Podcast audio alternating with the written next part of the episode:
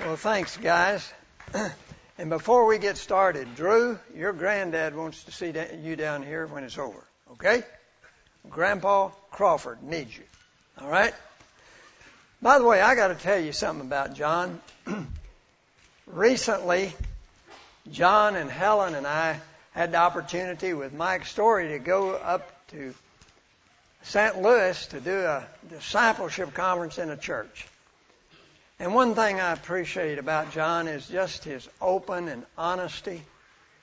And uh, John was sharing some of the, in one of the messages about balance. And he said, You know, I just have to admit to you that I've really made some mistakes in that area. And uh, we were all very, very intently listening to see what John would share about how he'd gotten over, off balance. And he said, You know, I realize that my duck hunting just got to be too big a deal. And I just did not have the balance. So he said, I started goose hunting. so if you have a problem with balance, talk to John. He knows how to handle it.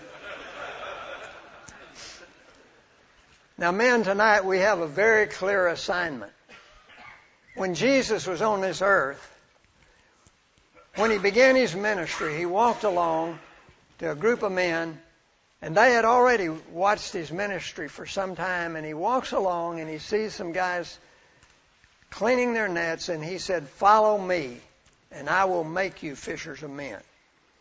And he goes on a little further, and he picks up another couple of guys, and then he goes to Matthew, and he says basically the same thing to all of them Follow me and I will make you fishers of men. I love the way Mark says it.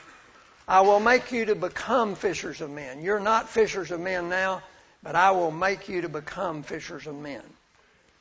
Now, if you had lived on the earth when Jesus was here, and he came to you and said, Follow me, and you had left everything as those fellows did and began to follow him, I think there are a couple of things that as you followed Jesus, you would begin to notice about his character.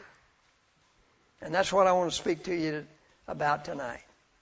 One of the first things I think you would notice after, certainly they were impressed, the disciples, with some of the miracles that he did and all that, but when it got down to his character, I think one of the things they noticed right away, it didn't take them long to notice how Jesus loved people. And you see this in many, many ways. You see it with children. One day the, they were bringing the children to him, and the disciples were trying to get rid of them. And Jesus said, Don't send them away, for the kingdom of heaven is like these little children. And he touched them, and he loved the children. You see it with the lepers in Matthew 8. The lepers going along, and one day they come to Jesus and say, Lord, if you're willing, you can make me clean. And Jesus reached out and touched him and said, I'm willing, be cleansed. And you notice that that's recorded by Matthew, Mark, and Luke. And one of them says, uh, as Matthew says, or Luke says, this man was even, he was full of leprosy. That impressed the disciples as they noticed how Jesus treated the lepers. And later, we see another situation. You know, the, the day the lady poured the alabaster box of perfume on Jesus' head, he was in the home of Simon the leper. And again and again, you see the story, a number of stories about how Jesus treated the lepers and how he loved them. One time there were ten men that came, they were lepers, and Jesus healed them, and only one of them returned to thank him. But I'm sure the others, Jesus didn't give them back their leprosy. And he loved the lepers. You see it with the blind men. Two blind men are crying out and saying, Son of David, have mercy on us. And Jesus says, calls them and says, What do you want me to do for you? And they said, We'd like, we want to receive our sight. And he said, Be it done to you according to your faith. And they immediately received their sight. You see many, many stories in the scriptures about how Jesus loved these people and how he he would stop one day he's going along and blind Bartimaeus begins to cry out, Son of David, have mercy on me. And they kept trying to get him to be quiet. And Jesus stopped and he calls for him. And the men go to him and said, Take courage, he calls for you.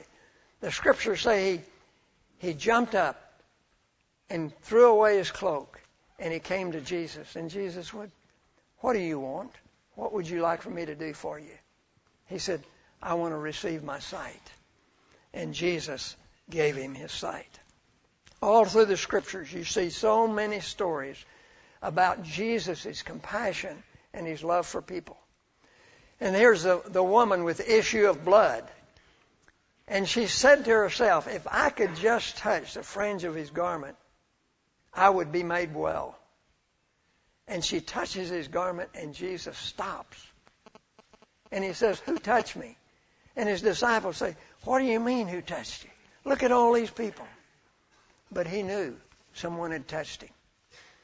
And he said to her, daughter, take courage and he healed her. And all through the scriptures, it's amazing the compassion of Jesus. He's walking along one day, and here comes a funeral procession, and Jesus stops it. And here's this widow of Nain, and her only son has just died, and they're taking him out to bury him. And Jesus stops that funeral procession and raises that boy from the dead. You know, you see so many, many examples of Jesus' love for people. In Luke 19:41 it says of Jerusalem, he looked out over Jerusalem and he wept over it. He wept over people. And Matthew said, he cried out and said, "Oh Jerusalem, Jerusalem, how often would I have gathered your children together, even as a hen gathers her chickens under her wings, and you would not." And Jesus was so concerned about people. Now, When you think about that, a lot of the miracles that Jesus did, He didn't heal all the lepers, but the miracles that Jesus did were great attestations as to who He was, that He was the Son of God. Now Jesus stilled the water. He told the wind to be calm. He cursed the fig tree. But so many of the miracles that Jesus did were not on inanimate objects. They were on people. And although that showed who Jesus was, it definitely benefited the people. And Jesus had such a tremendous love for people. I guess it's summarized by John when the men came and uh, John was in prison and said, uh, Are you the one? Or do we look for someone else? Are you really the Messiah? And Jesus said, You go back and tell them what you've seen. Tell them that the blind receive the sight. Tell them that the lame walk. Tell them that the lepers are cleansed. That the deaf hear. Tell them that the dead are raised. And that the poor have the gospel preached to them. And so as a result, there's a summary here of all the marvelous things that Jesus did. And one thing it shows so very, very clearly is how Jesus loved people. Now, we've heard a great deal already about the practical, and John did such a fabulous job today about some of the practical things of disciple making. But tonight I want to talk to you about some of the attitudes that go behind the practical. And if you had walked with Jesus when he was on this earth, you could not have helped but see how clearly he loved people. There's one other thing I think you would have noticed very quickly as you followed Jesus, and you'll notice it as you follow him through the pages of the New Testament now.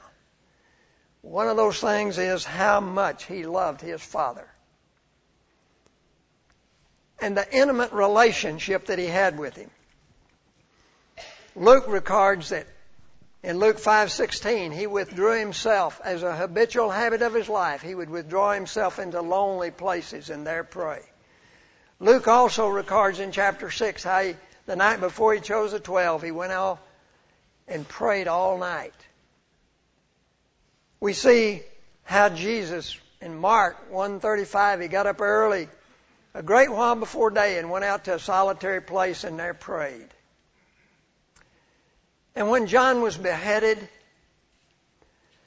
and Jesus got that word, he immediately started to a mountain just because he wanted to be alone with his Father. The crowds began to follow him. It was at that time that he fed the 5,000. Now, Jesus had a desire to go be with his Father, but he stopped to meet the needs of those people, and he fed those hungry people, and then he sent them away. And Matthew records in chapter 14 how then that he was going up and along about evening he went he sent the crowds away and he went up in the mountains to pray. And he had sent the disciples, put them in a boat and sent them across the Sea of Galilee. And it says then, after he went up in the mountains along about evening to pray, he came walking on the water to meet the disciples sometime between 3 and 6 a.m. in the morning. And so Jesus had gone away just to be with his Father, and I think that's exactly what he had done. Again and again you see things in the scriptures where Jesus would say, like in Matthew, in John 5:19, truly, truly, I say to you, the Son can do nothing of himself except what he sees the Father do. And what he sees the Father do, that's what he does. In John 5:30, I can do nothing of my own initiative. Jesus lived in constant communication and fellowship with his Father. He loved his Father. And when Jesus was facing the cross in John 12, he says, And what shall I say? Father, remove me from this hour? I mean, is that what I'm going to say when I'm facing the cross? He said, No. But for this purpose I came to this hour. Father, glorify thy name. And there came a voice from heaven said, I have glorified it and I will glorify it again. And so when Jesus faced the tough times, always what was on his mind, what is the mind of the Father? And that's what he wanted. He wanted to glorify him. And he was in love with his Father. You notice how many times before Jesus would do something, he would give thanks to his Father. When he fed the 5,000, he thanked God. When he raised Lazarus from the dead, he says, Father, I thank you that you hear me. He lived in such dependence upon his Father. And we see this so much in the scriptures. And I think as those disciples followed Jesus, they had no doubt that he loved people and that he loved his Father. Now, one of the things that I hope will grip your life is the love that God has for us. You all know John 3:16 for God so loved the world and the world is not the world of things Literally, that word means, for God so loved the world of people that he gave his only begotten Son, that whosoever believeth in him should not perish but have everlasting life. Romans 5:8 but God commended his love towards us, and that while we were yet sinners, Christ died for us. Who shall separate us from the love of God? Shall tribulation or distress or persecution or famine or nakedness or peril or sword. No. I'm convinced that none of these things will separate us from the love of God. Neither death, nor life, nor angels, nor principalities, nor powers, nor things present, nor things to come. Nothing shall be able to separate us from the love of God which is in Christ Jesus. And God has a tremendous love for us in 1 John 3:16 and says hereby we understand or we perceive the love of God that he laid down his life for us and we ought to lay down our lives for the brethren. Now, I want to talk to you about how does this relate to us as you try to disciple men. One of the things I think men most need to see in us is our love for God. That we're committed to Him, just as Jesus was His Father. We will follow Him anywhere. We will do anything, and they know that we love God. You know, the scriptures say in John 15:13, Jesus says, "Greater love had no man than this, that he lay down his life for his friend." And the very next verse, he says, "You are my friends if you do whatever I command you." So Jesus says there's no greater love than this, and you lay down your life for someone. And that's exactly what he did. And he said, now, because he laid down his life for us, we ought to lay down our lives for the brethren. And I wonder how many people would walk with God that are not now walking with God if we were willing to take the position Jesus took and be willing to lay down our lives for them. I know today my wife is meeting with a lady. She happened to be a Mormon background, and recently someone led her to the Lord. Uh, someone that was on a church staff, and my wife asked her, said, Well, did he share with you anything about having a quiet time or anything like that? Well, no, I just accepted the Lord. And so today she's meeting with her to try to help her to learn how to walk with God. And there are people all about us. You know, one of the great things about being a Christian, you know, you, you not only take the people that you win to the Lord, but there are people all around you that could be adopted that you could help to walk with God. And God wants us to lay down our lives. And Jesus said, A new commandment I give you. A new commandment I give unto you. And just as this new commandment, and He loves us, and He says, Now, I want you to love others as I have loved you. I don't know about you, but that, that's a real challenge to me. Men, how much do we love people? I look at Paul, for example. In 1 Thessalonians 2 8, he says, Having such a fond affection for you, I was willing to have imparted you not the gospel of God only, but also our own lives because you had become so dear to us. And Paul constantly risked his life to see other people come to know Christ and to walk with him. In Acts 14, he's going along preaching. And he's been in Antioch and Iconium and he comes to Lystra. And the Jews catch up with him there. And they take him out and stone him and thought they'd killed him. And he gets up and he comes into that city. And he says he, the next day he goes with Barnabas to Derbe and when they had preached the gospel to that city and made many disciples, they came back and began to go back through all of those cities where they'd been, the very cities where they'd tried to kill him, strengthening the soul of the disciples and encouraging them to walk with God and continue in their faith. And he risked his life. He was constantly risking his life just because he loved people and because he loved God and he wanted to see those people walk with him. Now, I don't know if you agonize over people. In Galatians 4 and 19, Paul says, My little children of whom I travail in birth again until Christ be formed in you.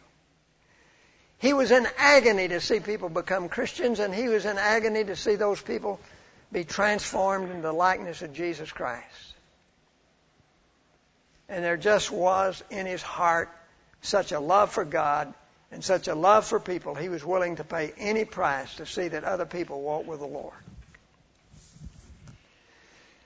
You know, he said of the people in Thessalonica, 1 Thessalonians 3:8, For now we live if you stand fast in the Lord. You know what really living for me is, Paul said, is when you stand fast in the Lord when you grow and you mature. And you know, a number of times Paul said, I'm afraid of you lest I have bestowed upon you labor in vain. And why would Paul say to the people in Thessalonica, he already calls them brothers, brothers. He said, the brethren, you, you are already Christians. But in 1 Thessalonians 3 1 and 3 5, he said, I'm afraid of you lest by, I've bestowed upon you labor in vain. For I'm afraid that some way the tempter might have tempted you and our labor would be in vain. Now these people were going to heaven when they died. How could you say when you've led people to the Lord and they're going to heaven when you die that you had labored in vain? Well, Paul's goal was not just to see people become Christians. His goal was to see those people grow to maturity where they could hold forth the gospel to others. And he felt like if that didn't happen, he had labored in vain. And he was willing to do anything he could possibly do to see that happen. I think many times we can follow up people.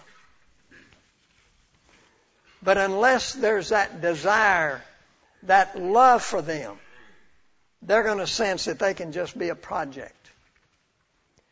And Paul said in 1 Thessalonians 2:19 and 20, "For what is our hope or joy, our crown of rejoicing? Is it not even you in the presence of our Lord Jesus Christ at his coming?" He found tremendous joy in people that he loved, he cared for. He didn't just preach a gospel to them and move on. He did everything he could possibly do you know, he says in Romans 9, 1 through 3, I say the truth in Christ, I lie not. My conscience also bears me witness in the Holy Spirit that I have great heaviness and continual sorrow in my heart for my brethren, my kinsmen, according to the flesh. And Paul loved people so much, he said, I have a continual burden in my heart. And in 2 Corinthians 6 4, he says, all, and always sorrowful, yet always rejoicing. And there was that constant, in Paul's heart, that constant concern for people. And in Romans 10:1, he said, "My my heart's desire, my prayer to God for is for Israel that they might be saved." And it even said him back in Romans 9, he was willing to be a curse from Christ for his brethren according to the flesh. He would give anything to see these people become Christians and how he loved them. You know, the last few days, if you've been listening to the news about Anna Nicole Smith and the big battle over her body, who's going to get it? And it's been on the news constantly, the battle, and her mother wants it, and this guy wants it, and that guy, and where she's going to be buried. And I just think, you know, I, I wish people were that concerned about her life while she was alive.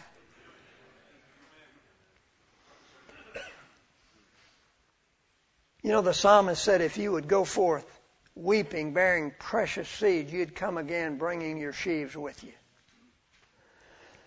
And you know, we face a world out there that has such, such desperate need.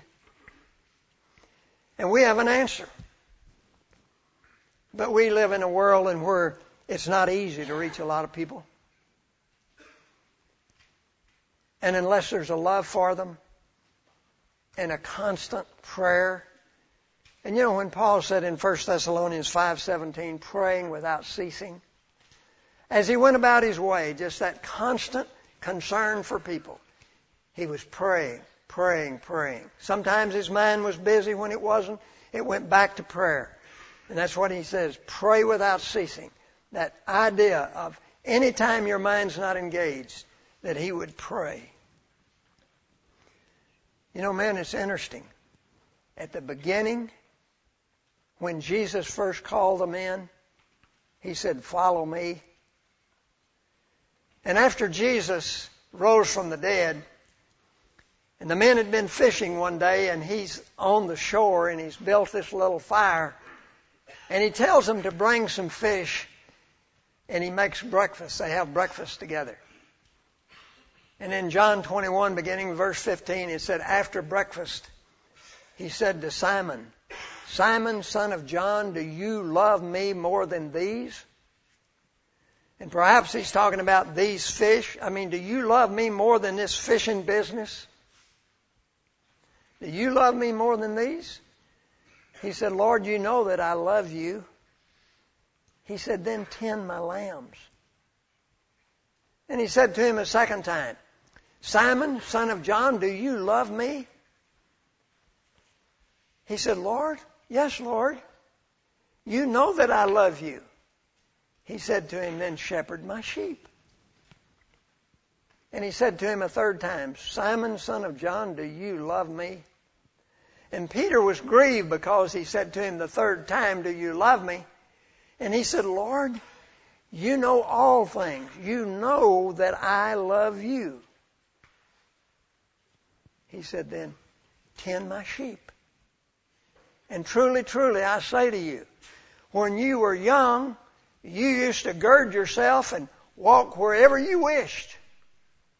But when you grow old, you will stretch out your hands and someone else will gird you and take you where you do not wish to go. And this he said, signifying by what death he would glorify God. And Peter looked around and he saw John. And you know the way John terms himself because he doesn't want to call attention and call his own name? You know what he always terms himself? The disciple whom Jesus loved. And I think John felt that way. He had such a of a realization of Jesus' love. He even called himself that. I'm the disciple whom Jesus loved. And he was the one that leaned back on his breast at the Last Supper and said, Lord, who is the one that betrays you? And Peter says to him, Lord, what about this man? And Jesus says, If I will that he remain until I come, what is that to you? You follow me. And one of the last things he ever said to Peter was, Follow me. And that's what he had said to him at the beginning. Men, our instructions are very, very clear. We are to follow Jesus. And we're to live like Jesus. In a book, Dallas Willard wrote a book called The Spirit of the Disciplines. I'd highly recommend it. One of the best books I've ever seen to explain the reason for discipline. And he says, you know, a little boy, and we see this all the time with sports. Here's this boy, and he's going to be like the big leaguer. He buys the same kind of bat, the same kind of shoes, and uh, that's his idol, this big leaguer. And you'll even see these little boys in, in uh, little league, and they'll come up and they'll take their bats, and you know they're knocking the mud off their cleats. The only thing is, there's no mud and there are no cleats. But they've seen their hero do that. And this little boy tries to act just like the big leaguer. But when he gets up to bat, he doesn't knock it out of the park. Why?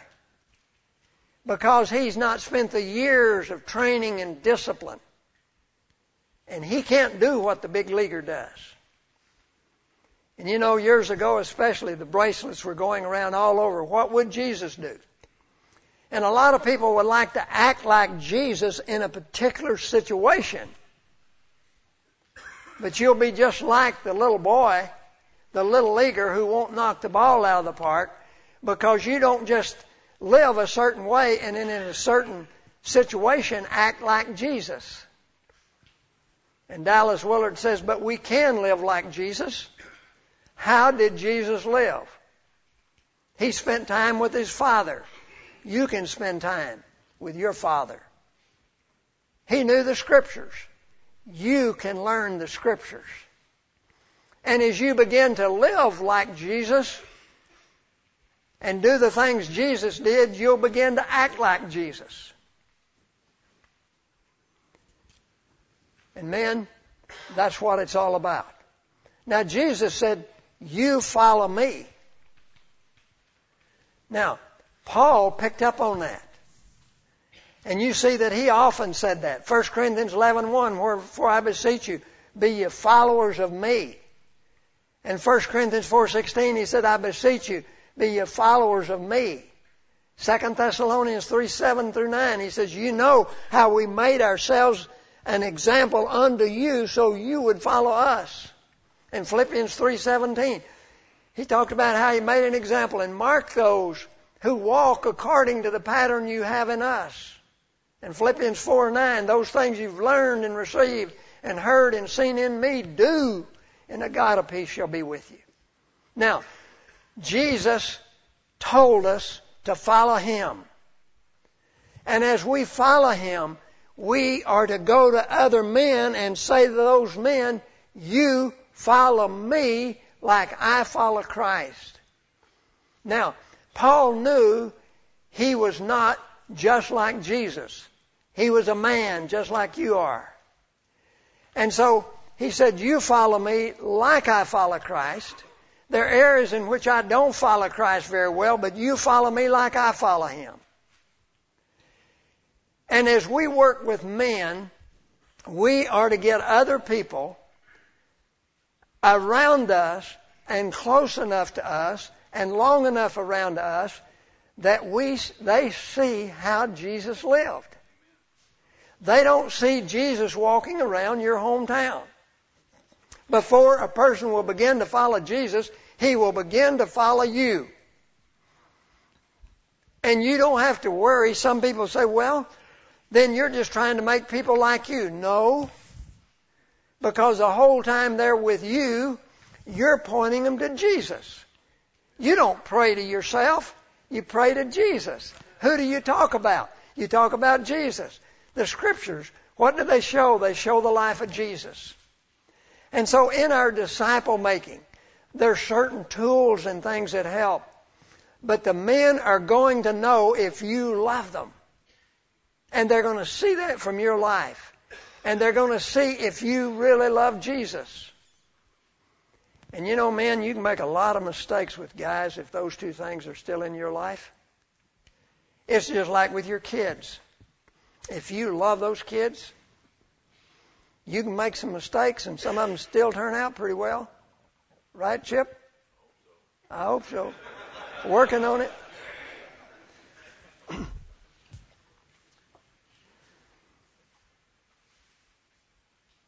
the message is clear. We follow Jesus. We love Him with all our hearts, just like He loved His Father. We're to love God that way. We are to love people. And loving people doesn't mean that it's always easy. And I've heard the thing that you've heard. We love the world. We help many. We train a few. And that's certainly true. But when you love people, it's going to open up tremendous doors for you. And if you're around people and you love them, they're going to know it. And there are many, many ways you can find to get into the lives of people if you really love them. Men, I want to just challenge you. I hope you will follow Jesus all the days of your life. The call never changes. It was true the day he called Peter. It was true the day he left Peter. Peter, you follow me. But what about the other people? And many of you, most of us are going back and we're going to be around a lot of people that maybe do not follow Jesus with all their heart. Well, what is that to you? Jesus said, You follow me. And so that's our clear command. How do we follow him? If you'd have followed him, you'd have noticed how he loved his father and how he loved people. And men, that is what we're to do. And as we do that, as you love people, it doesn't mean you're always easy on them. Just as you love your children, sometimes you discipline them. But if you love people, if you love people, they'll take it from you. Now, you there are methods and principles you learn, and some people go through discipleship programs, and it's a 12 week program, and like Jim White calls it, painting by numbers. Those things are very, very helpful. You do this first and this second, and when a child learns to paint, he paints by numbers. And, you know, he puts a green in this square and a blue in that, and When he gets through, he's got something he's painted. But you know, he's not very skilled at it. And as you grow and you walk with God, you learn, you grow, you memorize verses, you learn principles, you go to conferences, you do everything you can to get your toolbox loaded. And then when you love people, you find out what that person needs and then that's what you use with him. And as you do that, you're going to find you're going to have a great ministry in the lives of other people. And God's going to use you in an amazing way. Because people know if you love them. And you love God, you love people, and you're going to have a great ministry. Now let's pray together.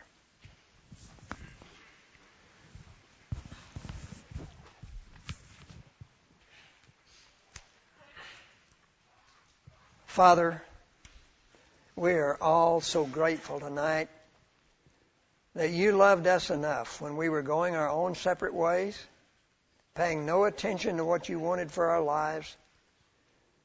You sent your son Jesus and he died. He said, No one takes my life from me, but I, I lay it down. And he gave his life that we could know him. And Father, we want to love you with all our hearts, follow you all of our days, constantly observing your life, learning from what we read in the scriptures, seeing how you treated people that were outcast or whoever they were. You never met a person and had to decide if you were going to love him. You even said we are to love our enemies. And you told us that we are to love other people like you loved us. And Father, I pray for my own life and for these that are here that we would be men that would be known by our love. And when Jesus stood at the tomb of Lazarus and wept, and Jews, even some that probably later would try to kill him, said, Behold how he loved him. And people saw in the life of Jesus the love that he had for people. And they clearly saw how he loved the Father. And it's interesting that Jesus later said that is the sum of, of the commandments. That's the sum of the Ten Commandments. Is to love God and love people. Now, Father, we want the tools. We want wisdom as to how we build into people's lives. But I pray that first of all, the attitude and the spirit behind it all would be that we love you and want to honor you and glorify you with our lives, and that we love people, and we're going to do everything we can to see them grow into your likeness. Lord, bless these men. Tomorrow as they scatter, and some even tonight having to go their way, I just would pray that in the days ahead, in all of our lives, there'd be a greater love for you, a greater love for people, and as a result of that, a greater disciple making in our lives. Because we prayed in Jesus' name. Amen.